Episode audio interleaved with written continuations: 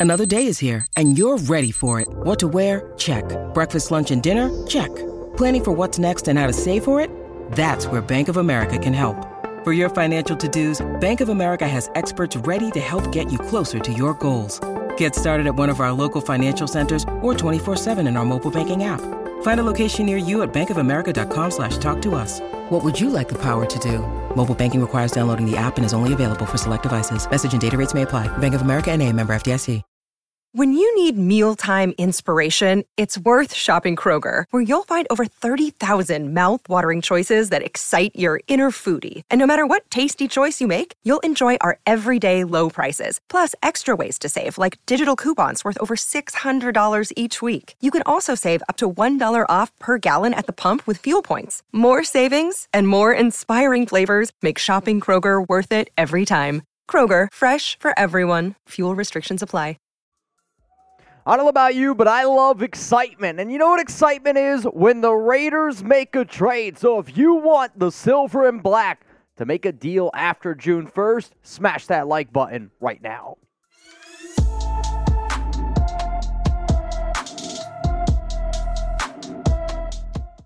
Raider Nation, what's going on? You're watching the Raiders Report, and today's show, we're going to be looking at some potential Raiders trade targets presented by Bird Dogs. If you haven't already, go to birddogs.com. Make sure you use promo code chat. Link's going to be available for you guys down in the comments and in the description of today's show. So, when I think about post June 1st, we have already talked about a lot, and I mean a lot of players that the Raiders could potentially trade away. Well, if we're talking about players that the Raiders could trade away, that means there are 31 other teams out there that say, hey, we also have some of our own trade candidates, and I'm going to take some of those other teams' trade candidates, lock my scope on them, and say, let's go out and at least figure out a way if we could bring him in here to this team. Now, if you haven't already seen my Raiders post June 1st trade candidates video, go check it out. We cover news, we do rumors, we do trade targets, we do trade candidates, we do all, all sorts of videos here on the Raiders Report. And if you're a big time Raiders fan,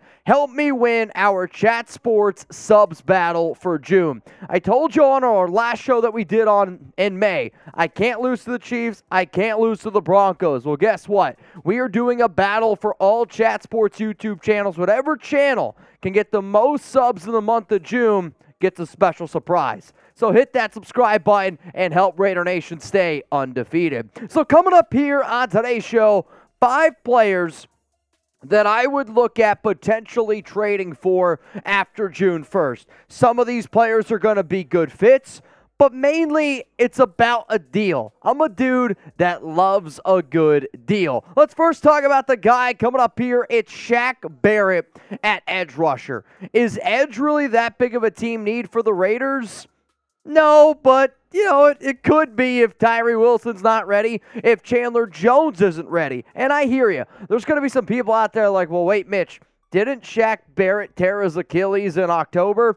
Yes, he did. He is aiming and he should be ready to go by week one of the NFL season. So, is there a risk there? Yes, absolutely, positively. But, like I mentioned, I like myself a good deal. Now, if the Raiders were to go out and they were to trade for Barrett, they would owe him 14.25 million in 2023. The reason why this is at least an intriguing deal to me is if he is 100% healthy, then you have Barrett at 14.25 in 2023. He has no guaranteed dollar for 2024, so if it doesn't work out, you could potentially move on.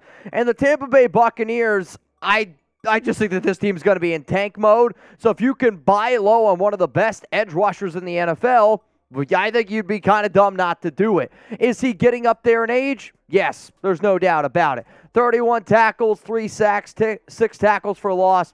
But my best memories and the, my best things that I can think of Shaq Barrett is him taking down Patrick Mahomes in the Super Bowl.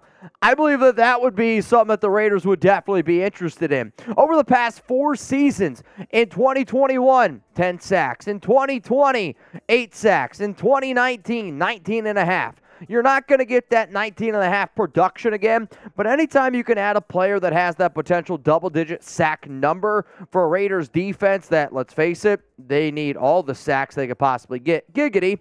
And on top of that, you have Maxx Crosby. But Chandler Jones was a big time disappointment last season, only four and a half sacks.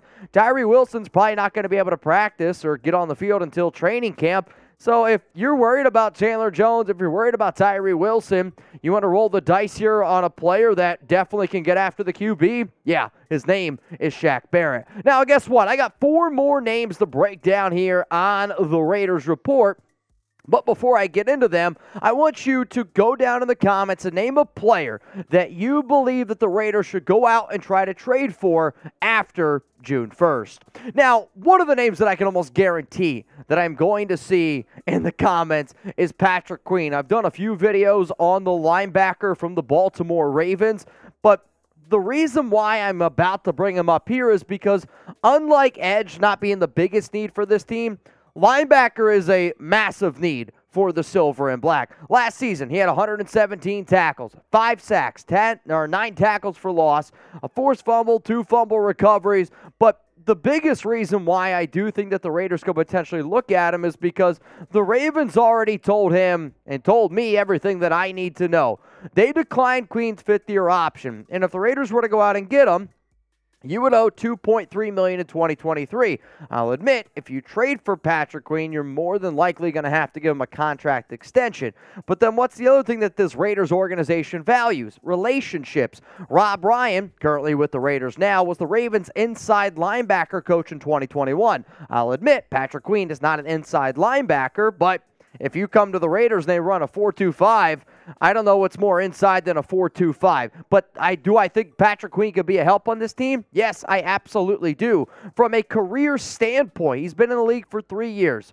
98 tackles and I'm always the person that says don't just look at just tackles. Why do I say that? Because well, tackles can get you in a bad spot, right? If you're always getting beat, then there's a reason why you're tackling guys. I want a linebacker that can cover. And I also look at players that can make improvements. Last season, Patrick Queen was the best he's ever been in the NFL in terms of his coverage ability. 83.1 rating. That's the number that I want you to look at for Queen in his coverage career stats. Last season, according to PFF, he had a 70.0 overall grade.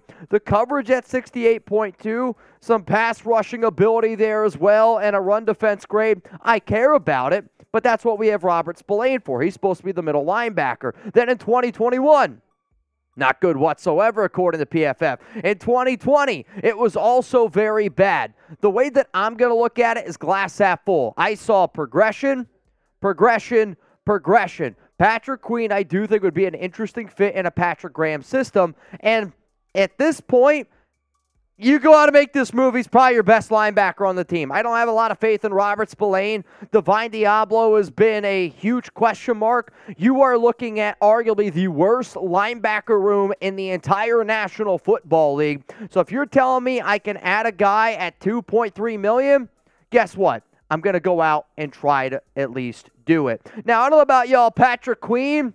But guess what? You can look like a king in some bird dog shorts here. So go to birddogs.com. The link's going to be available for you guys down in the comments and in the description of today's show. Make sure you also use promo code chat. You know what they say dress for the job you want, not the job you have. I don't know about y'all, but I want a job where I can wear bird dogs every day. But if you're not sure what the day will bring, that's why our bird dogs comes in. As a viewer of the Raiders Report, you know I value versatility in all aspects of life. And bird dogs dog shorts and pants are the perfect example of that. With summer weather upon us, I've been wearing my bird dogs at the beach, to work, on dates with Alex, and just hanging out with friends. With bird dogs, you never have to worry about changing your outfit midday again. Plus, their stretchy fabric makes them more comfortable than any other short or pants out there. Ready to try them on for yourself? Click the link in the description below or go to birddogs.com and enter promo code chat to get a free Yeti style tumbler with your first purchase. Now, anytime I break down a product here on the Raiders Report, I always like to be able to sit up here and give you a personal, I don't know, speech about them. I have been wearing bird dogs for multiple years, and I'm not going to lie to you. I, I posted a picture on Twitter. I posted a picture on Instagram. I got some big thighs, and Bird Dogs hugs my legs in the right areas. And if you're a dude also where you can't ever find the right pants because your thighs are too big and your waist is a certain size, I don't care what it is, these shorts, these pants are going to change your life. Go to birddogs.com. Make sure you use promo code chat. Let's go to the next name here on my Raiders post June 1st trade candidates. It's Javon Kinlaw. And with a lot of these names on here, it's big names. Javon Kinlaw, former first round pick, number 14 overall, back in 2020 to the San Francisco 49ers. And if you make the deal, well, you're going to owe him 2.7 million in 2023. The reason why he's on this list is defensive tackle. I will still sit up here and say you could make this defensive tackle room bigger. On top of that, you got to give the Raiders a little bit of credit. I think they've done a good job taking castaway defensive tackles that have been round one picks in recent years and turning them into something halfway decent. Like, look at Solomon Thomas two years ago. Totally different defense. I get it. I, I totally hear you. But it worked out, and he was a Niner. Then you look at Jerry Tillery, the Chargers. They didn't want him. Well, the Raiders brought him back. Started good the season didn't end the way that I was hoping for, but Kinlaw is the type of player where he's got enough athletic ability. If it clicks, I'm telling you, he's going to be a special player. Could he be a little bit of a nightmare in the locker room? And we've seen reports of that? Sure, no doubt about it. Does that make me nervous with him in Las Vegas? Sure, no doubt about it. But guess what? If Kinlaw can get it together, he does have that athletic ability that it could be pretty special because right now the Raiders have Bilal Nichols, who I know they like. They have Byron Young, who they drafted in round three. They brought back Jerry Tillery, so I would imagine they like him.